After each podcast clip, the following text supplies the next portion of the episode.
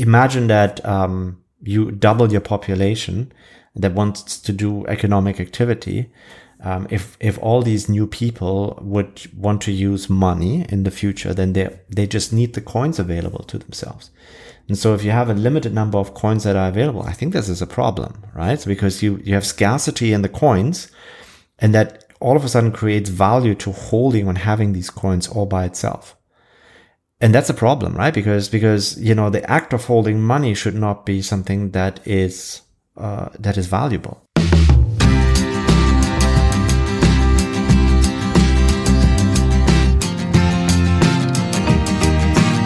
If Bitcoin, cryptocurrencies, and blockchain has you feeling confused, this podcast episode is for you. There is a strong correlation between Bitcoin cheerleading and Bitcoin's price. Whenever the cryptocurrency has seen a rapid increase in price, mainstream media coverage rises, and social media, well, it goes crazy like it always does. But how many people really know what they are talking about? Is this another case of return chasing behavior coupled with a little knowledge being a dangerous thing? Well, my guest on today's podcast is one of the few people who can help answer a lot of questions about cryptocurrencies He's a professor at the University of Toronto, and his research and interests have been focused on financial market structure, financial technology, and studying innovations in cryptocurrency and blockchain. And don't worry, whether you already know a bit about cryptocurrencies or are starting from scratch, I think we hit a really nice balance between explaining the basics and diving a bit deeper into the actual economics to explain how you can judge for yourself if the space is suffering from too much hype or not. I think you're going to find this episode very enlightening.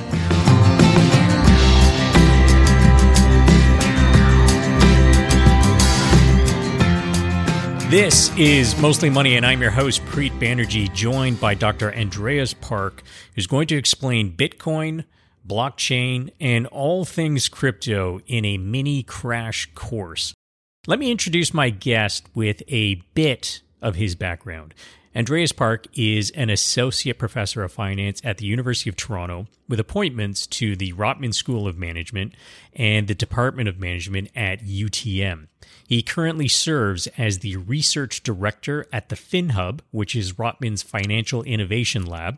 He is the co founder of the Ledger Hub, the University of Toronto's blockchain research lab, a lab economist for blockchain at the Creative Destruction Lab, the economic advisor to Conflux Chain, and a consultant to the Ontario Securities Commission and IIROC, the Investment Industry Regulatory Organization of Canada.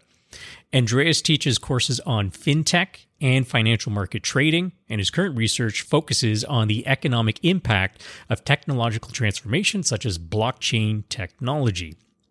He recently co authored a design proposal for a central bank issued digital currency commissioned by the Bank of Canada. And that was actually the impetus for me reaching out to him. And I've had the pleasure of participating in a number of events with Andreas at Rotman, either as a speaker, panelist, or moderator. And so when the email came in from Rotman Events about an event where three different groups who had authored design proposals for the Bank of Canada for what a central bank digital currency might look like, and I saw that Andreas was one of the presenters, I tuned in and it was incredibly enlightening. Andreas, welcome to the show. Well, thanks for having me, Preet. There are a lot of people talking about various aspects of cryptocurrency, mostly Bitcoin. What percentage of people know what they're actually talking about? Ooh, that's a really small number if you ask me. yeah, yeah. Talk to me about, you know, the different voices you have, people who are cheerleaders, you've got people who really know what they're talking about, and you've got a whole bunch of people in between. So tell me what your sense is, being an expert, from when you hear either things in the media, you're reading blogs, looking on Twitter. What's your sense of how much talk is actually backed up by people who know what they're talking about? Well, you got to be cautious on, on, which part of the area you're actually talking about, right? So, you know, I think people have by now understood reasonably well what Bitcoin is, uh, not necessarily how it works, but you know, what it is and what it isn't is. Oh, that's, that's a mouthful.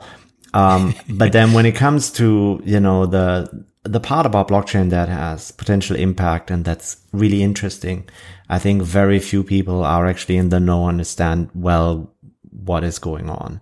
And then even even the people that are in the blockchain space, that there is still, you know, um, a whole spectrum of, of knowledge and necessary knowledge that you need in order to understand it.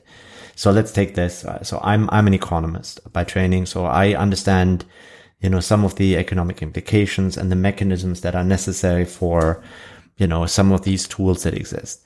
And then there are a lot of people from engineering, computer science, they understand the tech really well, but they don't understand, you know, in the design that you put in, there's economic implications. There's design questions that are directed to uh, economic incentives and they're not aware of them or they don't care about them or they don't understand them.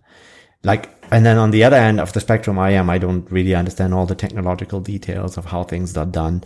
And I still ask some really dumb questions all the time to, to some of my colleagues, right? So, um, it's, it's interesting times there, which makes this, what makes this area so interesting is also that it really requires a, a big view of many different, uh, thought processes to come together. So it's not just tech. Yeah. And, and I think, you know, a lot of the, conversation is centered around Bitcoin, but there's so many other implications for the underlying blockchain technology. There's so many different cryptocurrencies themselves beyond just Bitcoin.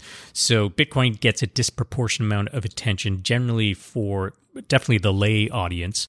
But we'll get to all that. Let's let's start from the beginning, if you will, or at least we'll pick a point in time and call this the beginning. And that would be 2008 with the publication of the Bitcoin white paper. Can you explain the significance of that white paper and what it led to? Well, you know, it's actually um, a pretty clever piece, right? So what what this uh, you know, person Satoshi Nakamoto did was he took two existing pieces of technology and put them together in a smart way to create Bitcoin, right? To create um, digital money, if you want. And, and so the genius is, and let me say what, first what the problem is. The, the problem is that there were attempts before to have digital money.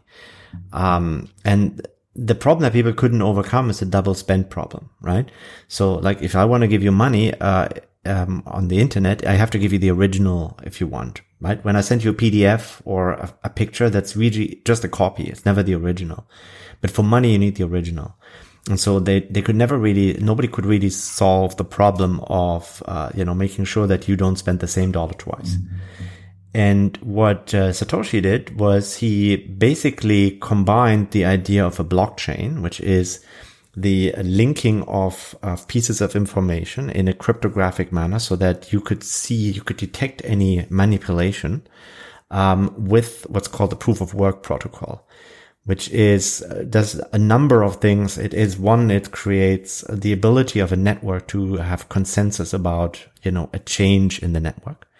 And it also makes it really hard to, uh, you know, to manipulate the past, right? Um, because what it really is, so there's a lot of talk about, you know, the energy usage and all of that, but really what it is about, it is a random mechanism to give people in a very large network the ability to create a new entry in the uh, blockchain on the accounting statement if you want right and so yeah well, well i want to dive into that a little deeper but before we do I want to talk a little bit more about the motivation behind coming up with this idea. So I think you you talked about part of it, and that is solving the double spend problem. Because with physical cash, you don't you have minor counterfeiting. Maybe it's not minor in some circles, but effectively, if I have a $20 bill and I pass it to someone, I can't spend that same $20 bill and give it to someone else because someone else has that.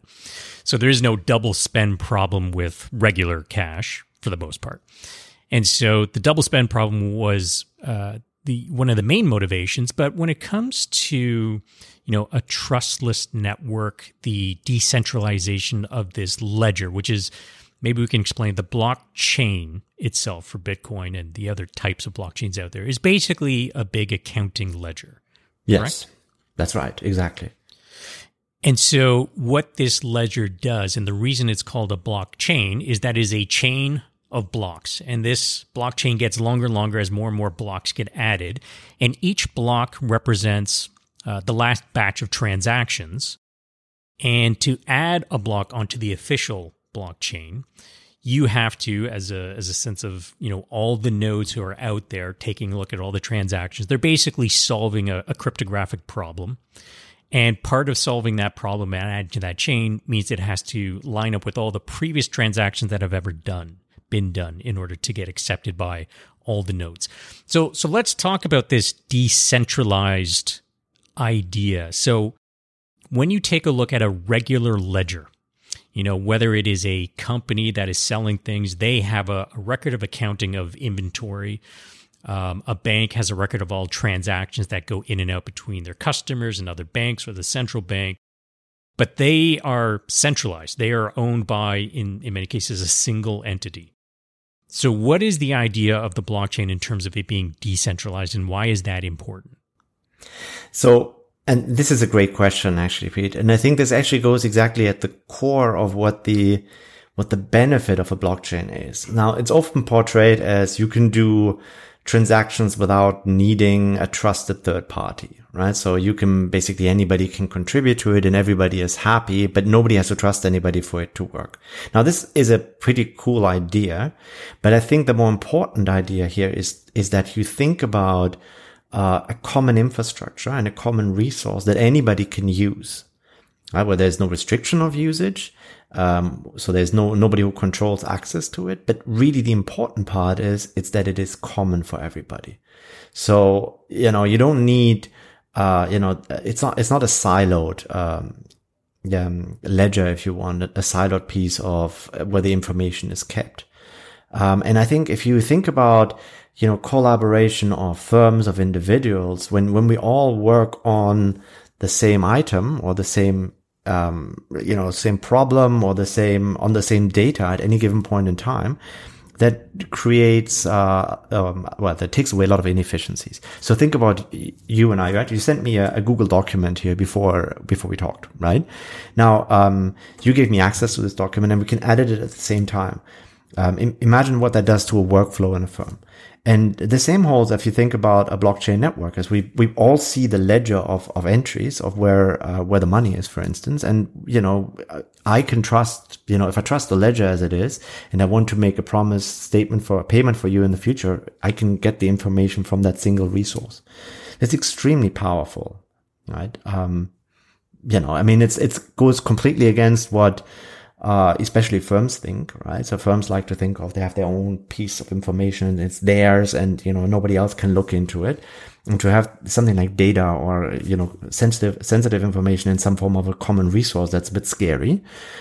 But at the same time, it's it could be very empowering. Let's talk about the the use of this blockchain technology. And first, maybe it should sort of separate, you know, blockchain versus uh, Bitcoin as a currency. These are two separate ideas. So I want the listeners to think right now we're talking about the blockchain and the technology that underpins a number of different use cases. The biggest one that gets the headlines is currency and transactions. So when it comes to payment networks around the world, these are, you know, you have big payment processors like Visa, MasterCard, Interac and they're tracking all these transactions and they each have their own ledger which sort of says here are all the uh, reconciliations between all these different parties. And so they have a lot of power and a lot of ability to charge people and merchants people a lot of money for these transactions to be processed on these networks. And so by uh, disintermediating them and just having a ledger where people can just interact and make transactions directly recorded the promise was that this would lead to much less transactional costs, maybe faster transactions.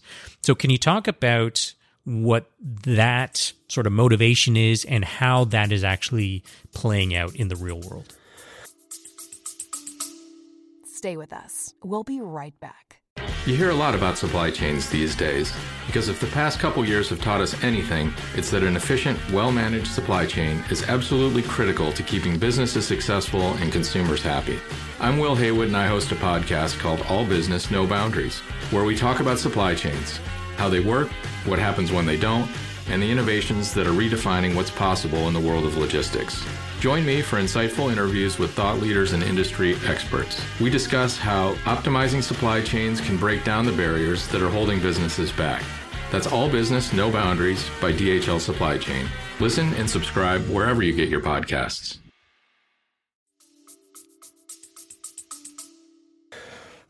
So maybe we should. Uh, so this is I mean, again is a, it's an interesting and, and, excellent question to to think about. But maybe we should take um, a few uh, steps back and just so let me first say a few things about Bitcoin, right? Because I think actually Bitcoin, if you think it's like blockchain 1.0, it's the first implementation of the whole thing, and it it really has only the single purpose of shifting money back and forth, right? So by the way it's with by it's structured. And maybe it's useful if we think about Ethereum for a second, which is the blockchain 2.0, which is really what you're alluding to, right? So that you have a, a ledger uh, and, a, and a network as a whole, which can do a lot of different things at the same time. Um, and maybe it's maybe we should just you know I, I heard some really cool stories about um, how Ethereum actually came into being. Um, this is second-hand information, but maybe useful for your listeners anyway, right? Mm-hmm. So because there's a Canadian story behind it. There is, and it's actually quite cute, right? So you you've heard of Vitalik Buterin or Buterin, um, right? Um, and so the story goes like this: is he when he was a kid, um, and he, he's still pretty close to being a kid, but when he was a kid, um, he was into com- he was into computer games and you know, in computer games, you have these characters that you create over time, right? So they have weapons and special skills and all that. And then from one day to the next, uh, the gaming company decided to to kill that character off, right? So to to restrict access to it. And you know, he spent months actually creating that character, and he was absolutely furious about it. it was you know, actually was not just furious, very sad, right? Was crying in his sleep and all that, right? Um, and that's how his dad got him into Bitcoin. Why? Well, because Bitcoin is what's called censorship resistant. So no, no higher authority can take away your Bitcoin, which is again a very powerful statement. You know, if you think of many countries in the world where, you know, you have authoritarian governments that can take away your money for whatever reason they want, right? Legitimate or not. And so, you know, with Bitcoin, you can't do any of that. So this is how the kid got into Bitcoin.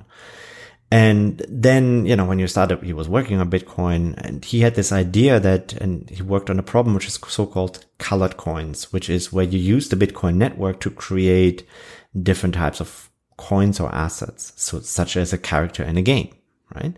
And then he realized this was a problem which was really hard to solve with Bitcoin. It's it was just wasn't made for that. And so then he had this idea of, because he was also in computer science and all, well, maybe we can create a network which can uh, you know, just execute code uh, for us, so that we all agree on on any change of uh, of, a, of a computing code at any given point in time.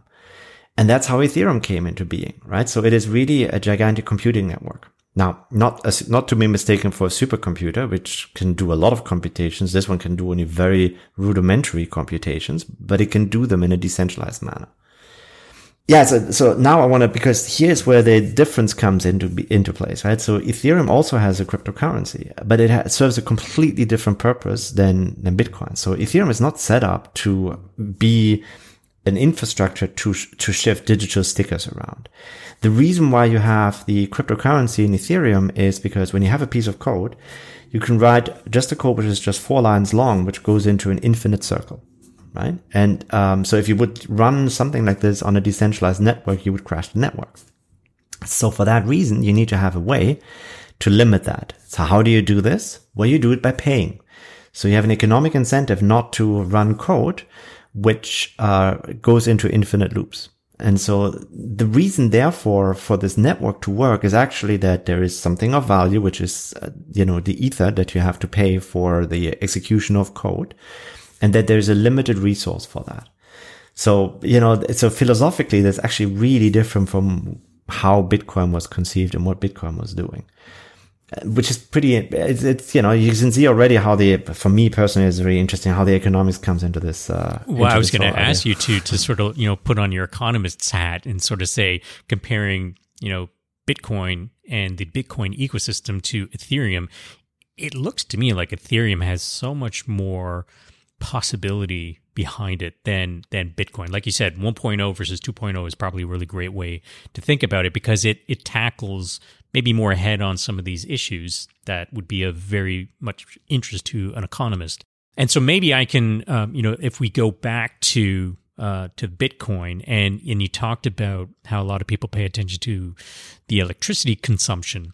Um, I do want to spend a little bit of time talking about the whole notion of mining and incentives.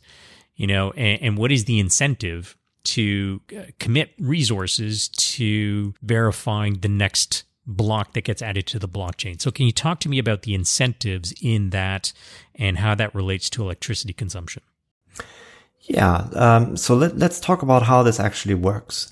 So, uh, so the basic principle that you need for this network to work is that um, actually let me let me put it differently. So if you want to steal from this network, right? Um, what you need is you need to have the ability to create multiple blocks predictably over time. Okay. So, I mean, you know, if you had the ability to do that, you could steal the money and basically take whatever you want.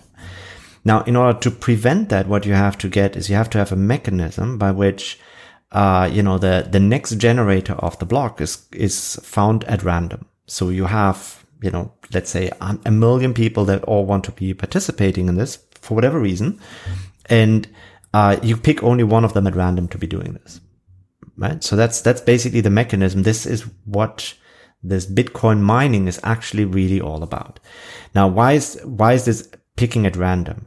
This, uh, cryptographic puzzle that you have to solve is, is really, uh, nothing, is, is something which you can only uh, solve by making random guesses. Okay. And so therefore these random guesses essentially serve as the random mechanism to, to select somebody at random to be the winner of this. Now you can temper this by uh, committing computing resources to it, right? So the more guesses you can make per second, the more likely it is that you will win, but it's still, still a random mechanism only for each individual. And sorry to, to cut you off. So when it comes to, um, you know, the computing power, so a couple years ago, I was building a PC and as I was sourcing out the different parts, I was looking for a graphics card. And I noticed that there was either uh, some anomalous sort of premiums being set on the regular price of these cards, or I just could not get these graphics cards. And then I realized that one of the reasons for this, and maybe the main reason, was all these miners um, were buying up bunches and bunches of these graphic cards and daisy chaining them together because that serves the basis of a lot of the computing power that goes into uh, Bitcoin mining. Is that correct? That is absolutely correct. Because so this solution, is random guessing is, a, is an extremely trivial process, right? Because all that it is, is that you take a bunch of data and then you add another piece of data to it. And then you run a piece of code, which is roughly 200 lines long. Um, it's called a hashing mechanism developed, by the way, by, you know, the NSA, the National Security Agency, which is used also in encryptions. Um, and, uh, all that, that, that's all that you do. So you know, and that's something which graphic cards are really good at to do these, these really, really small tasks, but many, many, many times over. it's, it's not like a computer processor or, you know, a quantum computer, which has to do something really, really difficult. No, this is really trivial to do. Um, that's interesting because so, I was going to ask you about, you know, what, what potential risk does a, um, you know, quantum computing pose to blockchain's integrity? Because, you know, in the white paper, the Bitcoin white paper itself, it talks about as long as the the majority of CPU power is not controlled by a bad actor, then the integrity of the blockchain is good. In fact, the blockchain itself has never been hacked, right? That's how good this is, correct? That is absolutely correct. Yes. It's never been down and never been hacked. Yeah. I mean, that in and of itself is such an incredible innovation, technological innovation. But again, as you said, that's just 1.0. There's so many other things that can be now done and I get the sense that people are maybe putting too much weight on Bitcoin and they're kind of tying everything together into this one thing. It's cryptocurrency, it's Bitcoin, but there's so much more to cryptocurrencies and the ecosystem as as you are enlightening our audience with. So Okay, so to get back to the electricity consumption, I do have one more question on this. And I don't know if you saw this, but um, Kevin O'Leary recently made some headlines because he said that he would no longer buy Bitcoin that was mined with unethical energy sources. And the question I have is how the heck would you even know that? this is ridiculous.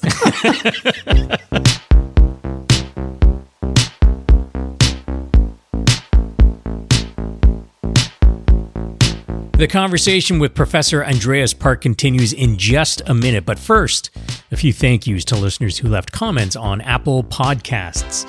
Hassan BRZ or BRZ, who found the podcast after watching some of my YouTube videos. Thank you for dropping by, Hassan. And Smokin' Joe, who left burger joint recommendations for me the next time I'm in Ottawa. And he recommended the Old Dubliner and The Poorhouse. And I'll be sure to check those out. So thank you for those tips. And thank you to everyone who leaves ratings and comments on Apple Podcasts. I appreciate them. I do read them all. And if you have either burger recommendations or donut recommendations, please do feel free to leave those in the comments. I'm a sucker for both. And now, back to the conversation with Professor Andreas Park.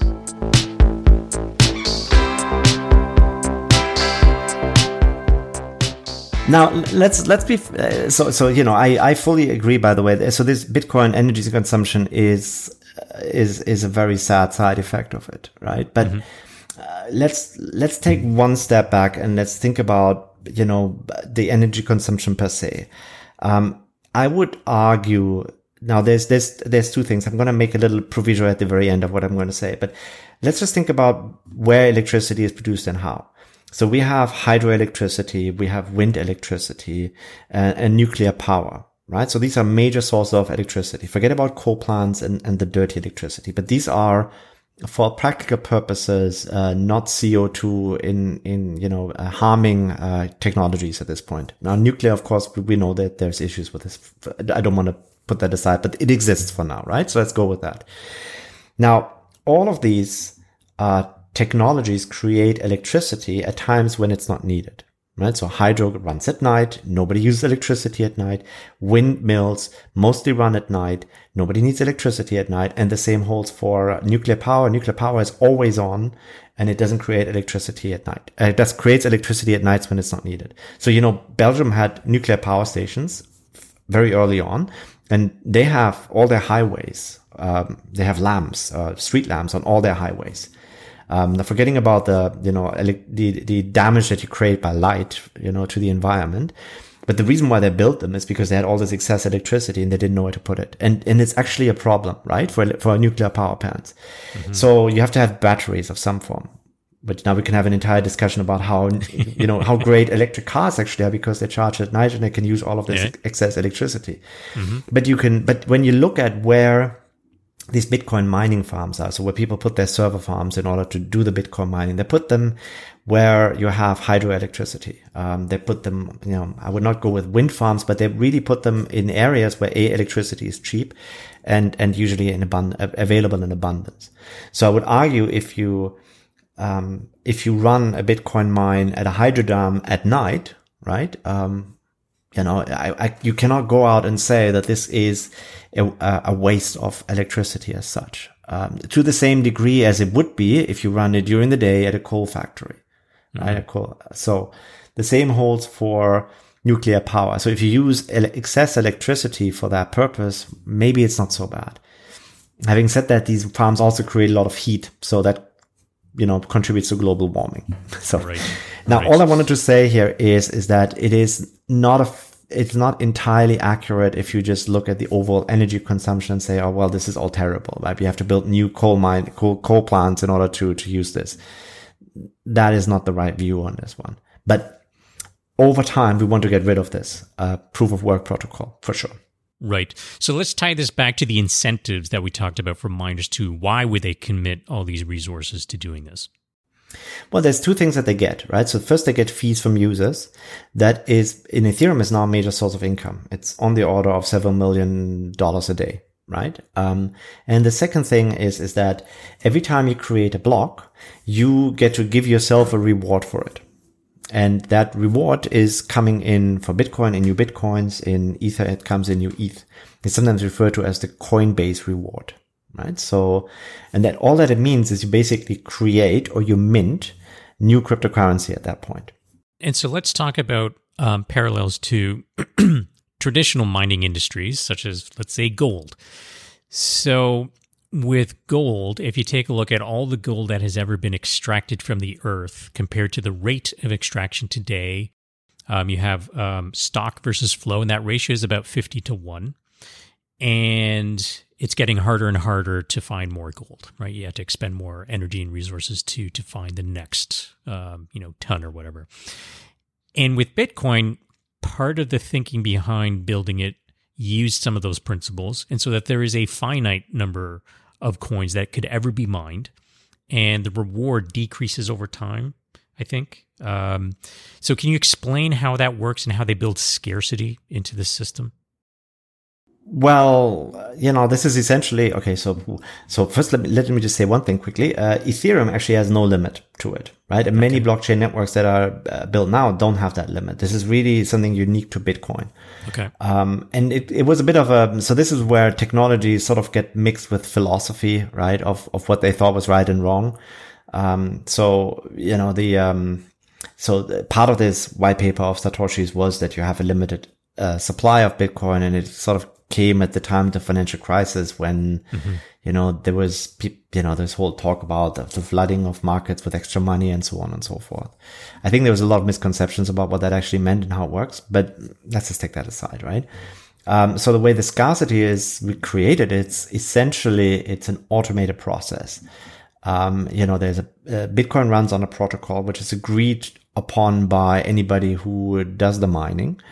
And, um, so according to this protocol, the amount of Bitcoin that you can give yourself in the block uh, shrinks um, every. Uh, I, I, forgot about this now. I don't know the numbers. You, you, can check them, but it's I think it's about every half year or so, or every year. And, and year is is not in terms of time, but it's in terms of the number of blocks as they're being created. Um, the the reward shrinks and eventually goes to zero. Um, now, if you think about money, this is not a great way to think about money, right? Because just imagine that um, you double your population that wants to do economic activity. Um, if if all these new people would want to use money in the future, then they they just need the coins available to themselves. And so if you have a limited number of coins that are available, I think this is a problem, right? Mm-hmm. Because you you have scarcity in the coins, and that all of a sudden creates value to holding and having these coins all by itself. And that's a problem, right? Because, because, you know, the act of holding money should not be something that is, uh, that is valuable. Um, so let's, let's go to history for one second to Canada. So in Canada, um, when we were still a colony, uh, we got our money from, from the UK, right? It had to be shipped over with ships. And, you know, Canada was a growing economy, it was a growing country, and we had shortage of money.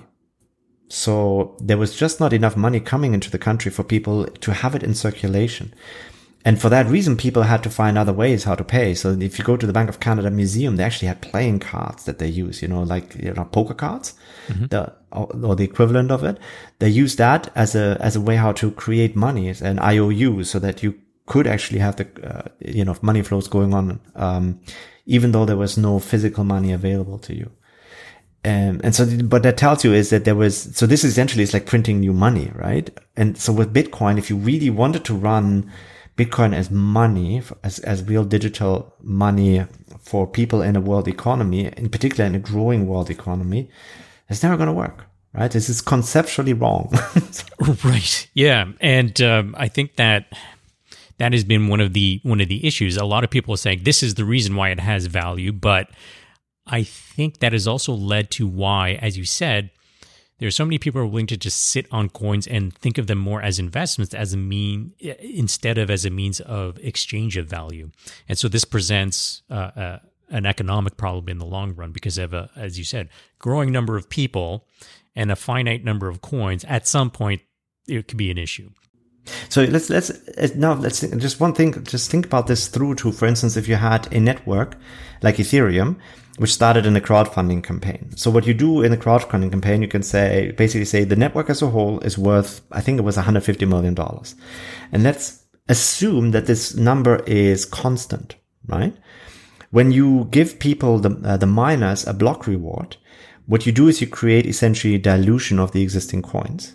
And what you therefore do is you pass, uh, you know, value on from everybody else in the network to the miners for the service of maintaining and securing the network. That sounds actually, it's a pretty cool idea, right? So it's important to think that if each ETH, for instance, would be worth one dollar, and you create and you issue new ETH, it doesn't mean that you give people one dollar worth of an ETH because that would be creating it out of thin air. What you do is you create basically, you know, if you say over a year you create an extra 150 million, then each ETH would be worth half a dollar at the end of this year.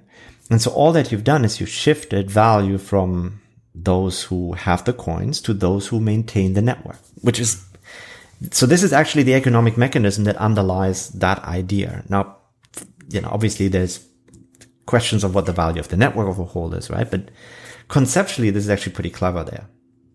Bitcoin, on the other hand, Bitcoin, on the other hand, was basically created out of thin air. right. and and so my last question on the incentives for the Bitcoin blockchain is once because there's a finite number of coins, at some point, you will not get rewarded with a new coin being minted by adding to the blockchain. So once that point has been reached, what would be the incentive for uh, all the nodes, the mining nodes, to ensure the integrity of new transactions on on the blockchain? So two twofold. Number one, they get fees from the miners, uh, not from the miner, from the users, right? Now, but if you can, if you think about the amount of fees that are currently paid compared to what the, um, what the value of the, uh, uh, Coinbase reward is, um, ignoring the dilution effect, it's about the fees make up only about 5% of the mining rewards currently. Mm-hmm.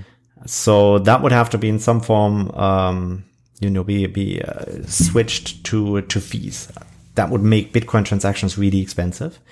But keep in mind that the miners are usually long-term players. So they're actually also owners of the network. So in that sense, they actually have a, a, fixed stake in it. And so they will have an incentive to continue operating this network. So my, my, my gut take on it so far is that you seem much more enthusiastic about Ethereum than you are about Bitcoin. Is that fair? Absolutely, because I think Bitcoin has no functionality, whereas Ethereum or related networks have a lot of thing functionality. They they actually have some really cool ideas. So that, you want to talk about those because I, I get I can get I very excited about that. Actually, absolutely, I do. Give me give me an example of an application that that makes you so excited about um, you know Ethereum versus Bitcoin. So um, I am a I'm, I'm I come from the uh, from a trading background. That was my what my research was on, and this is why I got interested in uh, in cryptocurrencies. And I did not get excited about uh, the uh, the the currencies as a as a new trading tool or as a new asset to trade. What I thought is actually really cool is the way how you can trade them on this decentralized network. So let me give you just a, a big roundup of how a trade works in a normal equity market. So if you and I want to trade, say, ABX, right? So our Barrick Gold, right? Uh, so let's say I want to sell it to you and you want to buy it. Uh, by law, we cannot actually agree mutually on exchanging the share, right? We have to actually go through the normal channels, which means I have to go to my broker. My broker sends an order to a stock exchange, right? And so you have to do the same thing. You have to go through a broker and to a stock exchange. And it's entirely possible that between you uh, within your broker and the stock exchange, there's actually other intermediaries. It could be tech intermediaries. Uh, could be also that, you know, your broker uses another broker to, you know, get the trade done. So then if we happen to agree on a price, the stock exchange really just collects information. It doesn't really do anything other than, you know, matching us. Then they send that information to the clearing and settlement agency. Um, that then arranges for the clearing and settlement, which involves custodian banks that hold our stock certificates and uh, there has to be a change in the uh, beneficiary ownership of who owns the stock. And you know, critically, actually, nobody records actually you and I uh, per se, but it's actually the owner is essentially technically the brokerage because they have you know hold your assets. And then we have to also do, and this is only for the stocks for the stocks itself. We still have to change the money, which involves the entire payments network uh, going via the Bank of Canada ledger. And so all of this takes three days or two two days to to to come to an end, right? Now, this is it, this is why we get the settlement of you know time of trade plus you know two days, three days, getting shorter, but still days. Days, exactly, right? And you go, you know, it's 2021. Who, who, why? Right? I mean, you know, if computers can do this directly, and this is precisely what a blockchain does. In a blockchain, here's what you do: is you create um, a contract think about this, it's almost like an escrow, right? So you basically, what you do is you create an, a contract and you send So I want to sell it to you. So I take my shares, I put them to that contract. And it's a conditional contract which says if somebody else sends money to that contract, the amount that I want, then I give that person my share uh, in exchange for uh, the money. And so now all that you have to do is you have to, you see this contract, you send the money there and the contract does what's referred to as an atomic swap. So, you know, it shifts, gives you the share and gives me the money all in one go. Right? And so, so is this what is called a smart contract? That is essentially what a smart contract is. It's just a piece of code, really, right? Right you know, if you were to create a diagram of all the participants required to facilitate the exchange of shares between one person and another, there are, you know, six, seven, maybe eight different intermediaries involved in that just with the exchange. And then, of course, then there's also the payment networks, as you said. And all of that could be replaced with this, you know, uh, smart contract that could execute it in seconds. Exactly. Uh, it's phenomenal. And now in here's here so this is i mean this is just a single contract and we still have the problem of having to find one another right mm-hmm. so if you think of trading alone um, you don't solve you solve the you solve the tech problem but you don't solve the liquidity problem which is actually quite critical right? Uh, because you know two people finding one another on the market is actually pretty hard. Um, and here's where you know the blockchain network has created an even better solution. Um, and what that is essentially is referred to as automated market makers. And so now here's how that works. Um, imagine you um, have cryptocurrencies or, and some other token that you, you know, both hold. What you can do is you can deposit them into a smart contract, which collects uh, the same pairs of uh, of cryptocurrencies or of, of digital items. Um, you know, you can imagine the same thing with stock certificates, of course. And you put this all into a smart contract, and then individuals can trade against that smart contract at any given point in time and buy or sell any of these items that are in this smart contract um, at an automatically created price, which reflects the liquidity of the entire contract. Um, so the system that I'm referring to here is, is something called Uniswap. Um, this is like the, you know, automated market making 1.0. There's actually cleverer mechanisms already out there. But, but the, the, the genius of this is essentially what you create is the equivalent, if you want, of a bank. Right? Because what the bank really is, is a, is a, is a gigantic liquidity generator. It takes deposits from people and it takes, you know, and then gives out loans. Um, or, it, you know, if, in some sense, it facilitates interactions, financial interactions. And that too is now being put into a smart contract, which is, you know, really a, a very, very cool idea and, and, and uh, development. So yeah, it's, it, it, seems like the the applications of this technology uh, we're just starting to scratch the surface. Um, but before we get to that point, I want to talk about regulation. And uh, again, I think there's a lot of people who look at the underlying technology and the impact that'll have on society as being tremendous. And there are other people who look at, um, for example, Bitcoin and other coins as investment vehicles, right? This is a way to grow their money right now. It's very speculative. And there's a question as to how do you regulate? Who is in charge of regulating what? Is it a money services business? Is it, you know, just currency exchange? Is it something else? And then, you know, we're going to talk about central bank digital loonies or digital currencies and, and what your proposal was for what things could look like.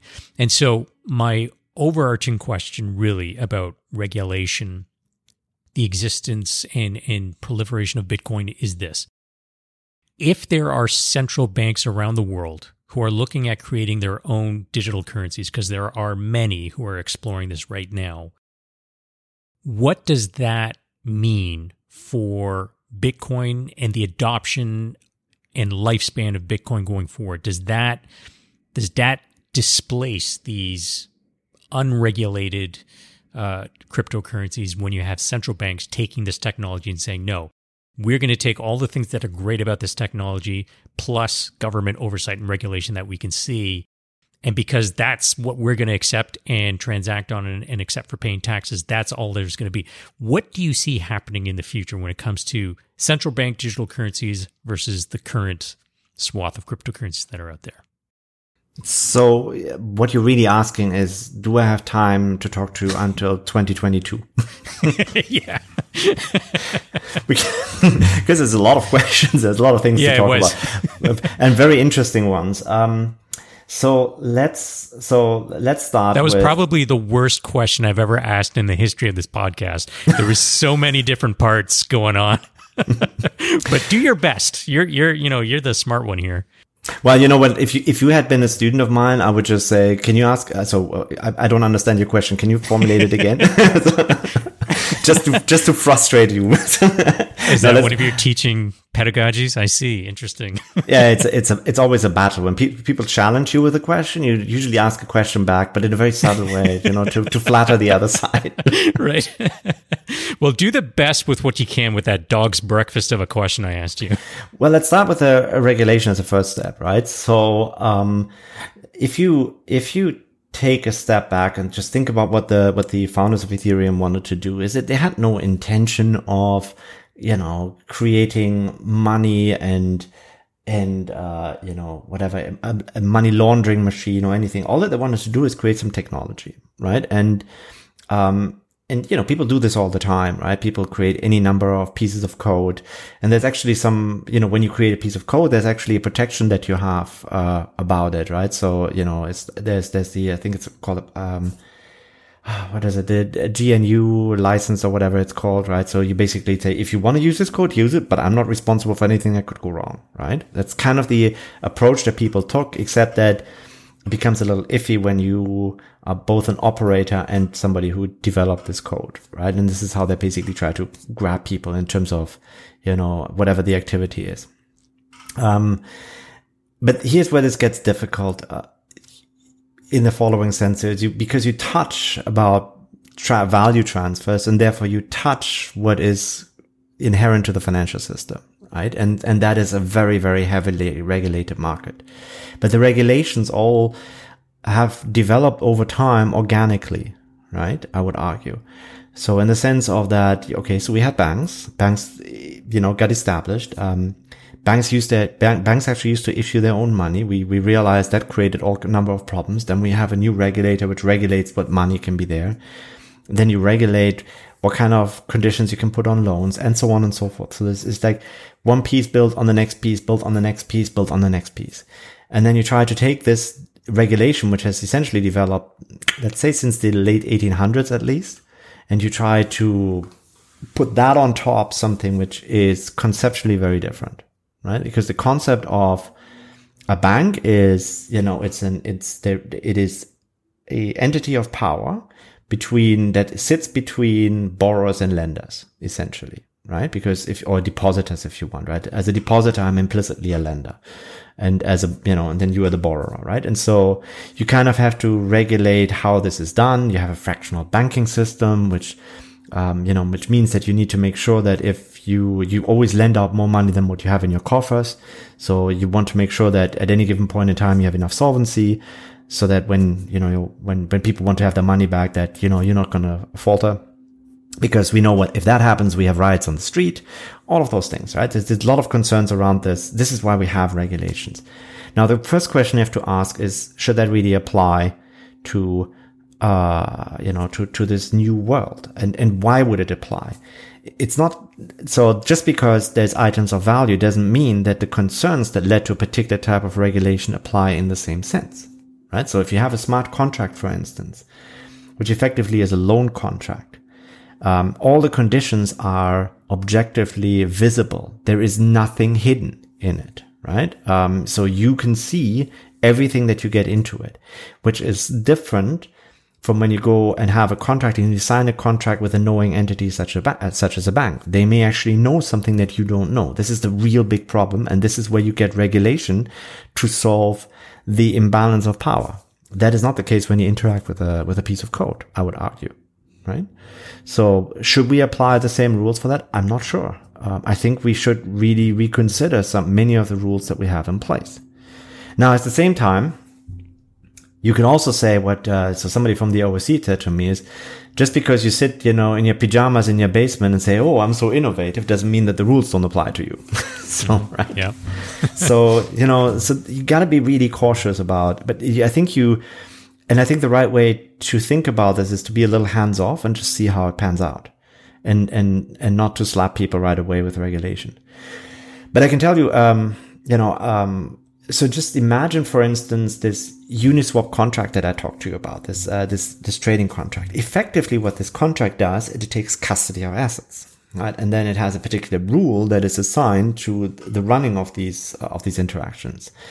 And when you take the custody of the assets, the question is, are you already a bank? Does the bank regulation apply to you? Do you have, what regulatory compliance do you have to follow? This is a really tricky question that people who want to just create a, a, particular tool cannot answer, cannot possibly answer. And to get a legal opinion, they probably have to se- uh, spend several million dollars and they may still not get an answer from, from anybody, right? so in that sense, um, I am, I am what I th- is what I think and what I really worry about is that people use regulation not in the sense of oh we have to protect people, which is really what regulation is there for. It's used as a way oh we have to re- we have to protect the incumbents because God forbid they may lose some income by you know people trying to build technology which could replace them. Right.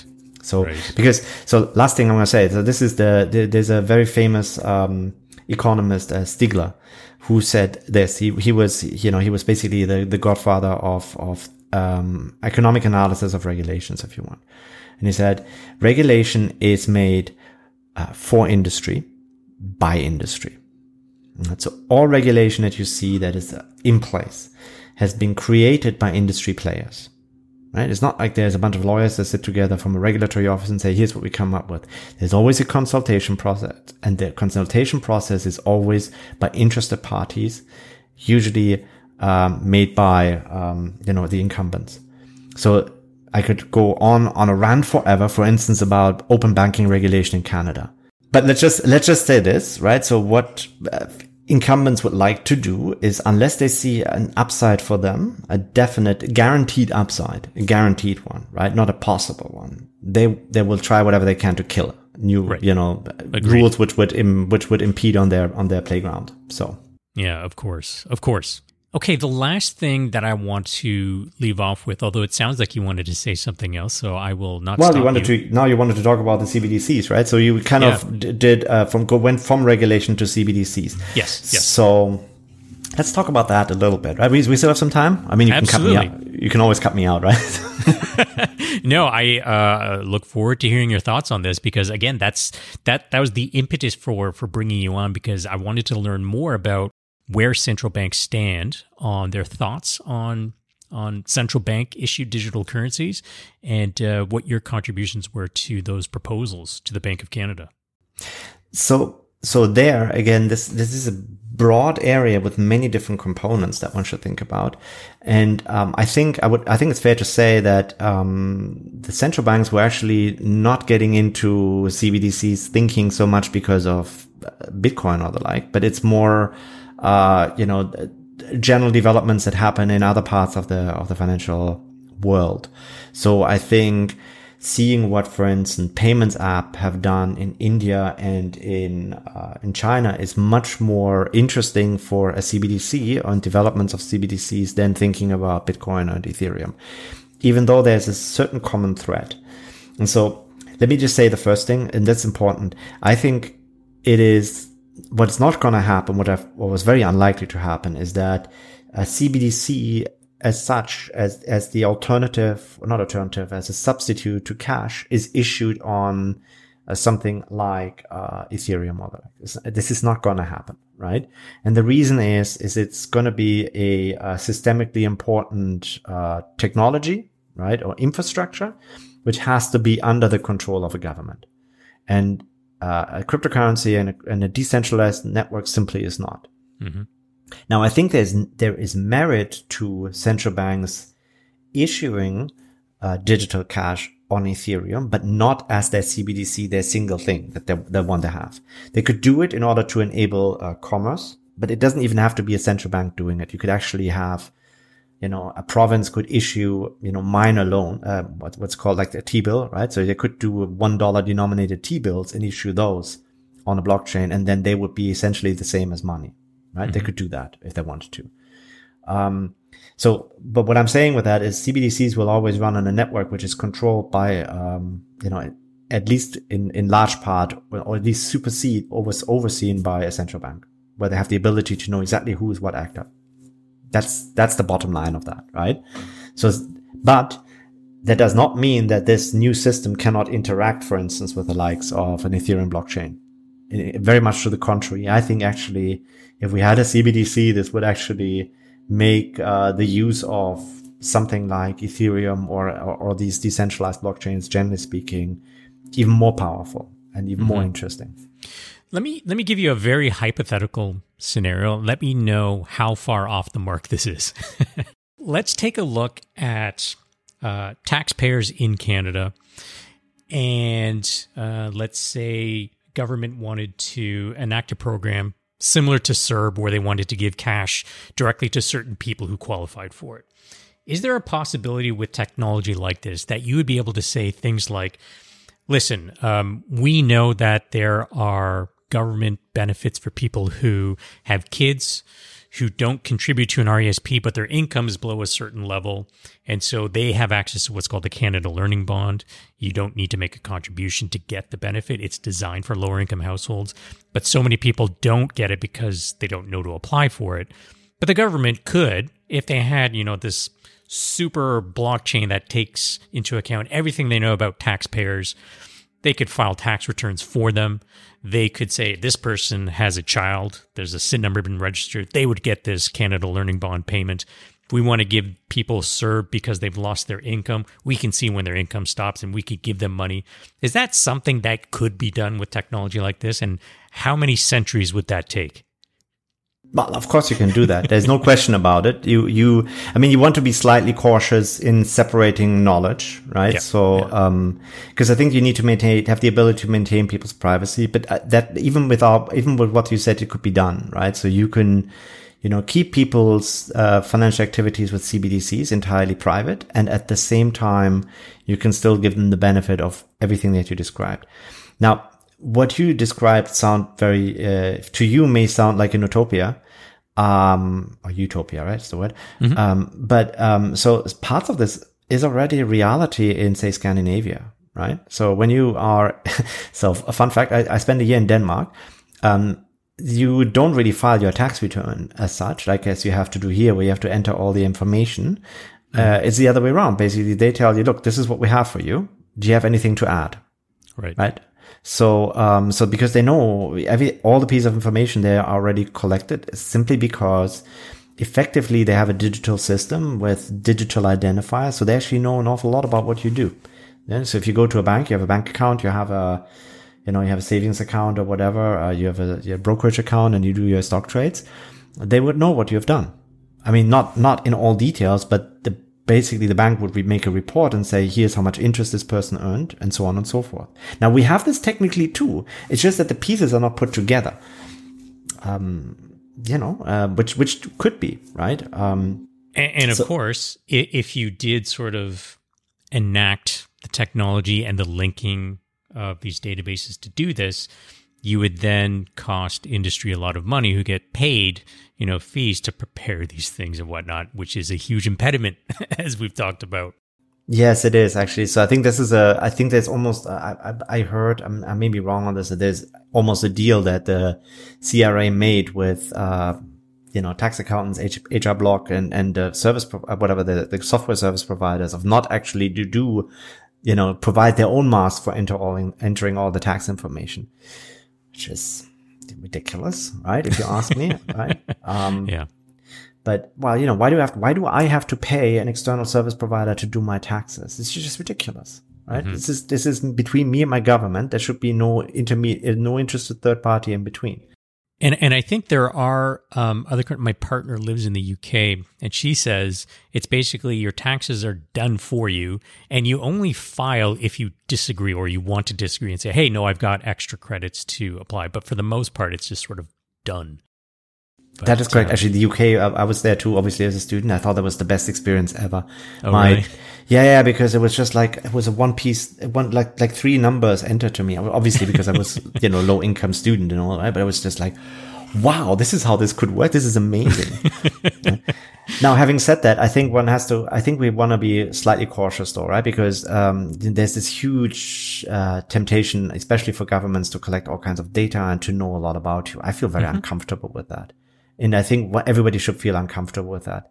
Um, you know, uh, not to put too fine a point to it, but when I get my census form and they ask me about my religion, I actually, you know, it just makes my, my head stand up, right? Because it's what, what, what business do they have to know my religion? And, you Right. know, is there a possibility that at some point we get a government which, you know, misu- abuses the data and then, you know, rounds me up because I, I say um, I believe in, in the force and I'm, I'm a Jedi master or something, right? You know, if that's an option, I'm going to put that on there for sure. And I don't know, can you hear all these horns in the background? Like I think it's it's trucks, and cars. this is- no, this is the suburban life to you. This is a lawnmower. There it is. I don't know what's going on outside, but it oh, you have the horns. Oh, Yeah. so okay. So I have a, I have a lawnmower which is very loud.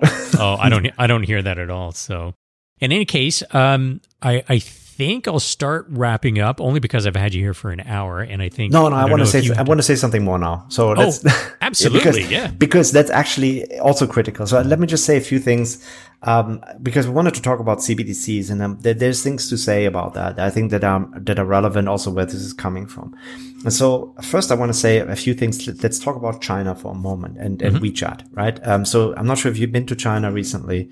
Um, there, if you go there, you, you usually have to use either Alipay or WeChat Pay to make any payments. Most stores don't accept credit cards or actually not even cash, right? So you go into a restaurant, you sit down at the table, uh, you, you take out your app, you, you order on your app, right? Uh, the, the food arrives at some point and then you just leave, right? Because they have basically solved so many, they, they have been able to integrate payments with a lot of services. Um, and essentially WeChat is a, is a, is a chat software and they have, they, they created the ability to use that soft, uh, chat software to do make, to make payments. And what that allowed China as a whole was to basically leapfrog over several development cycles that we have in the Western world. So they don't need credit cards. They don't need debit cards. They don't need this whole separate system of a, you know, of a network where you have lots of different parties that benefit of you tapping your card and so on and so forth of a visa system. None of that. Everything goes with this one app. And what this app is effectively, it creates a common resource which can be used by multiple service providers. And many of the services that are provided on WeChat Pay actually are provided by We- WeChat Pay, but by external uh, service providers. So that as a, as a vision of thinking of a financial infrastructure as a common resource is the same as what a blockchain really tries to do, except, you know, it's, it's open to anybody and, you know, it's, it's much more decentralized, right? And then now, and now let's talk about a different development, which is also coming our way, which is the so-called Diem network or uh, infrastructure or whatever it is, uh, association. Um, it's something which was founded by Facebook um, or initiated by Facebook. It was earlier called Libra. It changed its name to Diem. Oh, as in like Carpe Diem, DM. yeah, I think so. Maybe yeah, maybe like seize the day. the data, seize the data, seize the day. What's the difference? yeah, exactly. well, but uh, so so uh, to be fair, by the way, Facebook actually um, disassociated itself with it, so it's basically runs by itself. Um, Oh, okay. But um, I mean, they're still supporting it, I think, financially. But um, the, the important part is um, they try to stay away from it because I think they themselves realize that their presence harmed actually this network. Right. Uh, right. But you know that again is the same idea. So what they're trying to build is a blockchain, but it would be a permission blockchain, where uh, service providers and so on and so forth create an entire network of a new financial infrastructure. So, for instance, Shopify is part of this, Uber is part of this, Coinbase, the crypto exchange, is part of this. Um, our creative destruction lab at uh, U of T is part of it. And so the idea is also that you create this financial infrastructure as a common resource that people can use in order to shift money around and to access particular services, not just financial services, but basically use this network for a payments, um, as a payment system and as a digital payment system. Again, you know, one which is not siloed or uh, siloed with, you know, a central entity for clearing as, as what um, currently our central banks have as a role but it is something which is run, you know, by many different entities um, collectively. And I think that in particular, that latter development is what really supercharged the development and the thinking of CBDCs. Why people say, okay, maybe there's actually, maybe these guys are onto something. Maybe this is something that we should actually enable to do. And maybe our financial sector, such as it is, uh, you know, wouldn't do it by itself either because nobody has an incentive to do it by themselves and can do it by themselves, or because they're just making so much money they just don't want to do it. Right. But if you are a government and you say, so if, in particular Canada, right? So Diem has its own money. Uh, it's denominated in US dollar. There's also probably a coin, which would be the RMB, the sterling and the euro, maybe the yen, right? Not a Canadian dollar.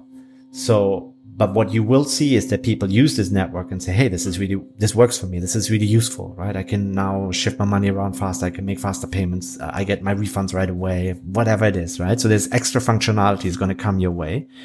And at some point, uh, the, the, the usage and the, you know, the helpfulness becomes a necessity. So if you want to access certain services, you need to be part of it. At that point, the Canadian dollar becomes irrelevant right? Oh, interesting. Um, so, so uh, a number of questions here, and now I'm going to take you for like an extra half hour. Um, uh, first question: uh, A Bank of Canada central bank digital currency, five years, ten years. Do you think that it will happen? Yes. What is the oh. time frame? Do you think? So I have no inside information. I want to be very clear sure. about this, yeah, right? Course, so of course. They, whatever they say publicly is also what they say privately. so, okay. They're very clear about this, right? So they yeah. say we have no plans on it, um, you know, but we're just still exploring and we're trying to prepare ourselves for it. That's what everybody says. Um, now, um, Brazil, uh, put up a, it's not entirely a CBDC system, but, uh, the Bank of Brazil, the, the central bank put out a, uh, a real-time payment system, which is akin to, you know, at least the first stage of a, of a CBDC. And they created that within nine months.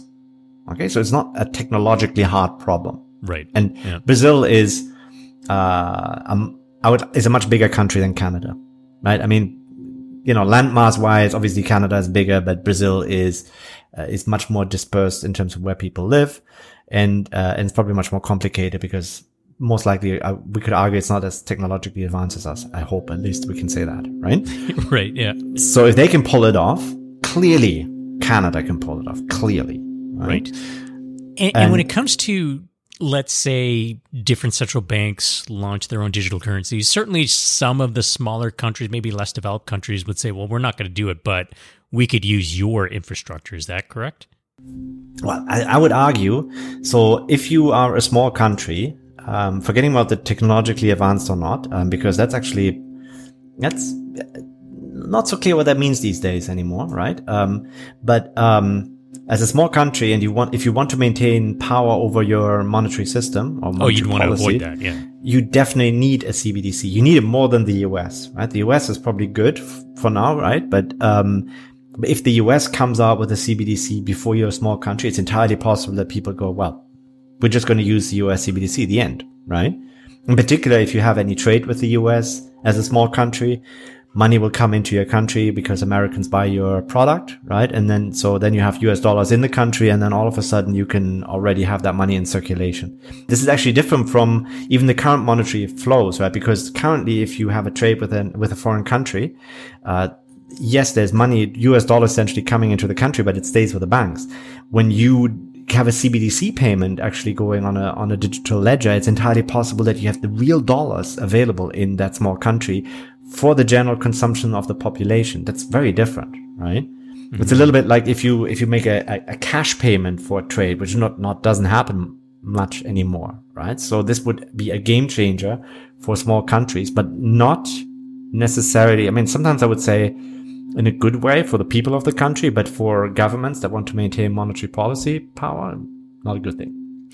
Yeah, I was going to ask, you know, um, and this is tying in a bunch of different areas all into one, but if you take a look at, may, let's say, the introduction of the euro and all these different countries and their currencies, they used a, a common currency.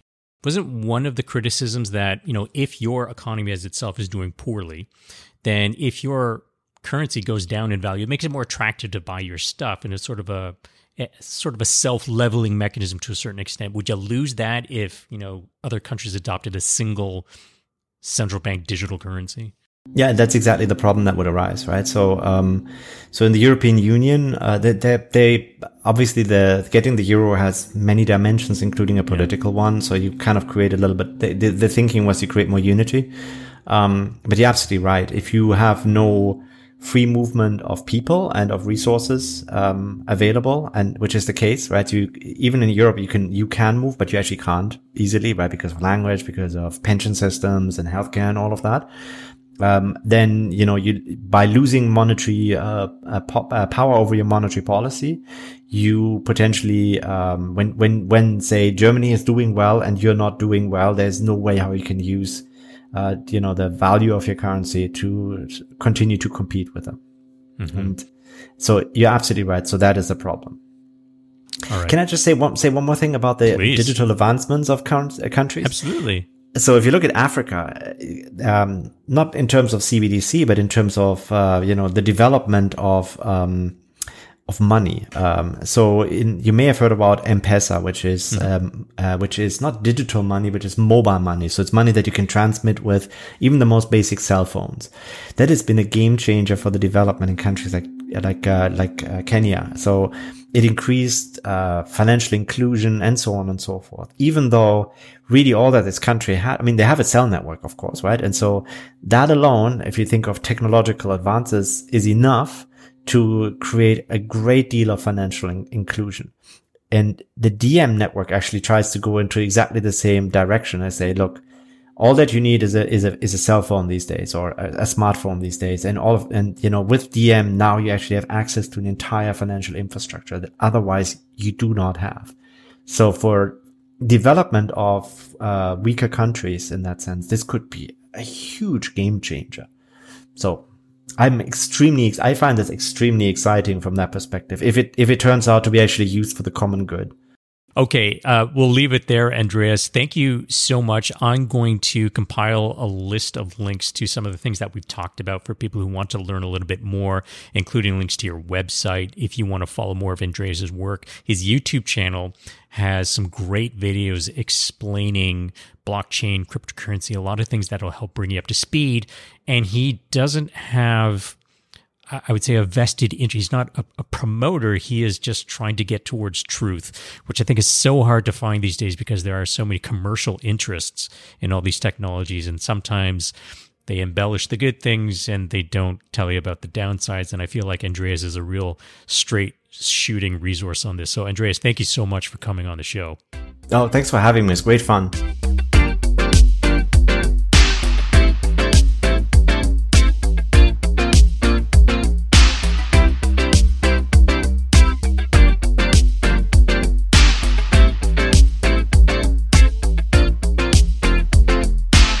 If you want more personal finance content or you have questions for me or topic suggestions for the podcast, you can follow me on Twitter or Instagram and ask away. It's the same handle in both cases at Preet Banerjee. Uh, spelled just like it sounds. Good luck with that. I also have two YouTube channels you can subscribe to. My main channel, which covers personal finance and investing topics that are global in scope, and a Canadian specific channel as well. That is it for this episode. Thank you for listening.